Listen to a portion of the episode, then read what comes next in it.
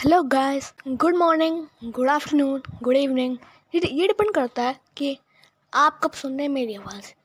My name is bars and welcome to the not one podcast तो ये मेरा fiction वाला पॉडकास्ट जिसमें मैं आपको बहुत सारी चीज़ों के बारे में बताऊँगा सो लेट स्टार्ट मैं आप लोगों को एक स्टोरी सुनाने वाला हूँ, जो मैंने खुद लिखी है, जिसका नाम है कॉर कैज और वो साइंस फिक्शन और एक्शन जनरे की है।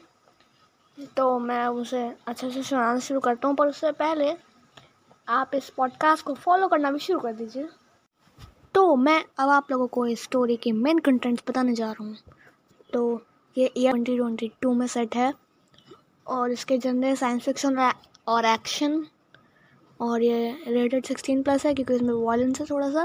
और इसके प्लेसेस है New York Old Ville Mansion और स्कूल और इसके कैरेक्टर्स हैं Alex Billard Jonathan Cancaster Nightmare Corcas और Alice Wakemill Trevor Framerate Steve Watson और जेनी जेन और उसका डिस्क्रिप्शन है कि एक बार की बात है, एक लड़का रहा करता था, उसका नाम था एलेक्स बिलॉर्ड उसको सुपर हीरोज़ बहुत पसंद थे और वो हमेशा से सोचता था कि उसके पास भी सुपर पावर्स हैं वो और वो अपने आप को एक पावर सोल कहता था। वो हमेशा से एक एडवेंचर के बारे में सोचता था जो उसकी ज़िंदगी बदल कर रख दे। वो भगवान से हमेशा रोज़ प्रे करता था कि उसका एक तो एक दिन तो कम से कम एडवेंचरस बन जाए, जो उसकी ज़िंदगी बदल दे। और एक दिन सच्ची में ऐसा कुछ हो गया जिसने उसकी पूरी ज़िंदगी बदल दी। तो इस